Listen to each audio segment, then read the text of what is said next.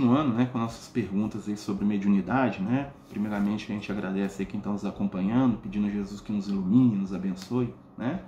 É, nossa, a minha camisa não, a camisa de herói, tá? É o, é o Venom e o Homem-Aranha, tá? Né? Outra pessoa me fala, mas que garra é essa? Não, é do, do super-herói aqui. É, mas a gente, continuando a falar sobre mediunidade, né? É, a gente está atendendo algumas perguntas e um companheiro aí perguntou, né? Se o desenvolvimento da mediunidade vai fazer a gente ver os espíritos, né? O que é, que é educação, o que é, que é o desenvolvimento da mediunidade? E para a gente entender isso, né, nós temos que primeiro é, lembrar né, que todos nós somos médicos. Todos nós temos percepção mediúnica, né, mas nem todos somos médios ostensivos ou nem todos temos né, uma mediunidade que nos permita é, uma percepção maior do plano espiritual. Né? Então, assim, assim, cada caso é um caso. Qual que é o objetivo da educação né, mediúnica e qual que é o objetivo do desenvolvimento mediúnico? São dois termos que são parecidos né, e que estão muito aí em, em evidência, né, mas que a gente tem que entender. Né? O desenvolvimento da mediunidade é o que? É, é, ele se dá através do uso. Quanto mais eu utilizo, né, quanto mais eu exercito alguma coisa, um músculo, quanto mais eu estudo sobre alguma coisa, é natural que aquilo se aprimore, que aquilo se desenvolva. Então, o desenvolvimento da mediunidade é quando você tem uma faculdade mediúnica, vamos dizer assim, eu tenho uma vidência, né? E você utiliza aquela vidência, né, de maneira constante, né, normalmente no trabalho mediúnico, né?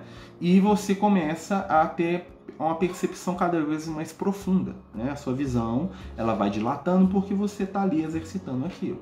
Mesma forma psicografia, mesma forma psicofonia, que é a capacidade do espírito falar através de você, da sua boca, né?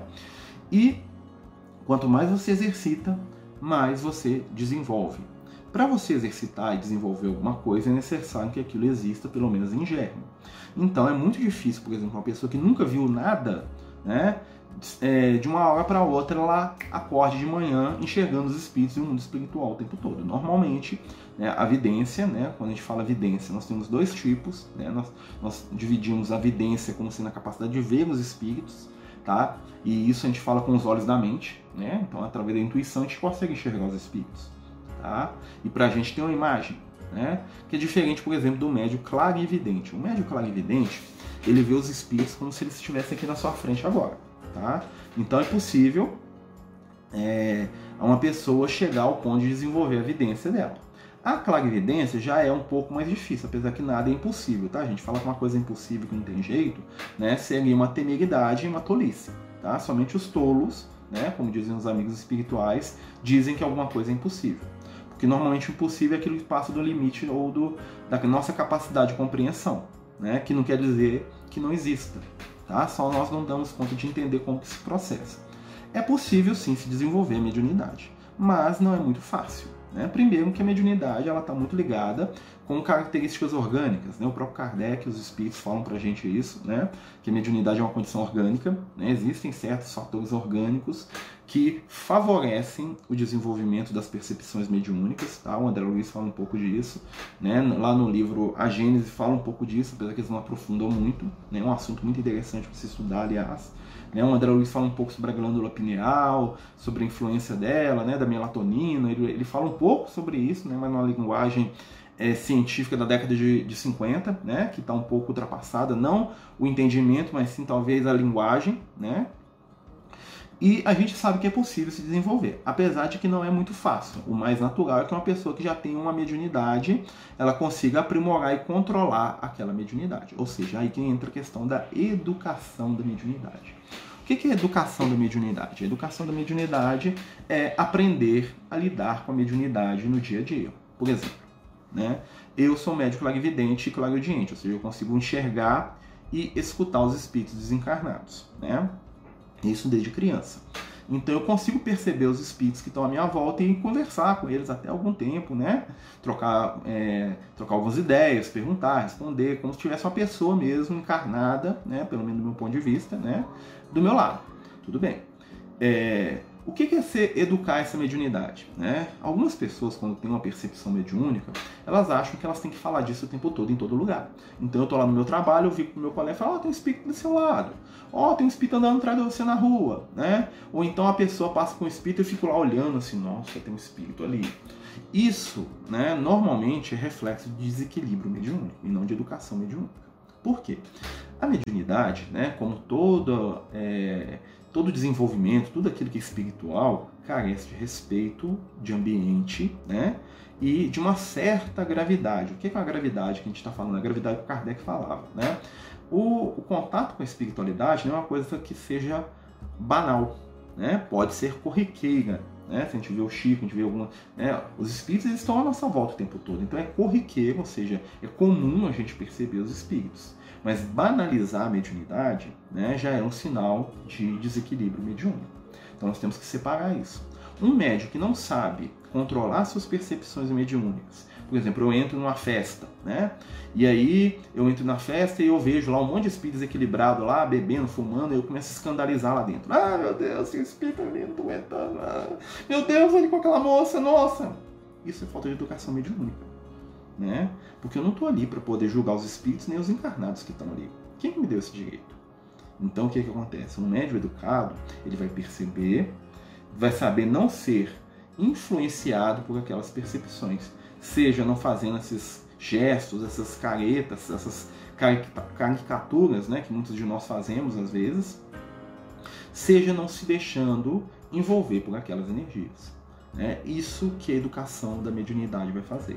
Ou seja, o propósito da educação da mediunidade é fazer com que cada um, né, cada médium, ele possa ter uma vida normal, né, uma vida de relações com os outros, né? Claro que ele vai perceber, ele vai sentir, mas ele vai ter controle sobre aquelas percepções de maneira que aquilo não incomode de maneira que ele não dê espetáculo ou escândalo, né? Que falam tão mal da mediunidade e até mesmo do evangelho. Né? Imagina você, né? Eu sou médio e todo lugar que eu for, eu ficar torcendo o nariz porque eu tô vendo, eu ficar torcendo o nariz porque a energia de fulano, de ciclano é muito ruim, né? E normalmente, quando a gente sente as coisas, né? A interpretação delas é nossa. Então, por exemplo, se tem uma pessoa, né, vou dar um exemplo muito bobinho. Né, imagine time de futebol. Imagina que eu, eu, eu, eu, sou torcedor do time laranja. Né? E aí eu entro na casa da pessoa do time que, to, que torce pro time azul. Quando eu chego lá, né, porque o time laranja é a melhor coisa do mundo para mim, eu vejo lá aquela aula, né, tô brincando, tá? De time azul lá naquela casa, eu começo a torcer o nariz. Nossa, a energia aqui tá muito pesada, muito ruim. Será que tá muito pesada? Ou será que é diferente da minha? Então, um médio educado ele vai aprender né, a conectar as suas percepções com a razão. O médio educado ele não vai sair dando palpite na vida dos outros, porque tem muito espírito desencarnado né, que percebe a nossa condição mediúnica e se aproxima. Ah, fala para fulano para ela ir lá namorar com o seu Zé. Ah, fala para fulana que ele é muito trouxa, que o marido dela tá traindo ela. Ah, fala com a fulana né, que tem uma pessoa fazendo uma macumba para ela aí e tem médium que se presta a fazer esse tipo de serviço. E vamos lembrar que esses espíritos que normalmente falam essas coisas, eles não têm compromisso nenhum com a verdade. O único compromisso deles é com o próprio objetivo que eles têm. Os espíritos iluminados, né, eles não se miscuem, ou seja, eles não se misturam nessas questões. Tá? Então, assim, uma das coisas que a educação mediúnica vai ajudar a pessoa é ela saber diferenciar os bons espíritos dos espíritos levianos. Né? O Kardec fala para a gente que os espíritos superiores têm uma linguagem que os faz é, diferentes. Muita gente acha que os espíritos superiores falam sempre num tom assim, né, professoral, né, com palavras difíceis, né, usando lá dos recursos lá rebuscados. Não é isso. A linguagem dos espíritos superiores que o Kardec está falando é uma linguagem sempre transpassada de amor, de ternura, de compreensão, né? Um espírito de luz, ele vai é, sempre nos indicar o perdão, a compreensão, o entendimento. Nunca que um mentor espiritual vai chegar para mim e falar para mim isolar uma pessoa, ou que aquela pessoa é ruim demais, né? Ou ele, ou ele vai falar assim, olha, eu vou te proteger daquele, daquele malvado ali, aquela pessoa. Então, assim, são termos, são situações que a educação mediúnica, né, vão nos ajudar a desenvolver. Então, esse é o objetivo da educação da mediunidade. E junto com a educação, à medida que a gente pratica a mediunidade com Jesus, ou seja, que a gente se torne instrumento do amor, naturalmente o desenvolvimento mediúnico irá acontecer. Tá certo? Então a gente agradece aí que nos escutaram aí com paciência, né? Nós falamos aqui nesse vídeo sobre educação e desenvolvimento mediúnico, né? Se alguém tiver alguma questão, alguma dúvida, alguma pergunta, algum tema, a gente está aberto aí. Que Jesus nos abençoe e nos ilumine. Tenham todos aí um magnífico dia, com muita paz, e vamos ser instrumento do amor aí, meus amigos. Muito obrigado.